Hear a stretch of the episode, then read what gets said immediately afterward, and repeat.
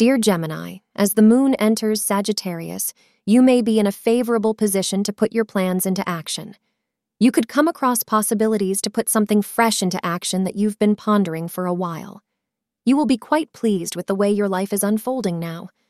Don't attempt to ignore behaviors you know you should be rectified in order to improve your situation.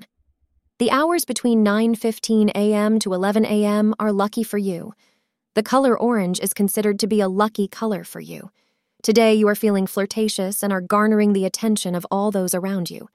However, be careful as someone may try to flirt with you in your office, and while it may seem like fun in the beginning, you may find yourself regretting it after a day or so.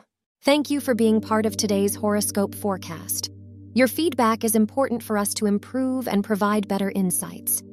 If you found our show helpful, please consider rating it. For an uninterrupted, ad-free experience, simply click the link in the description.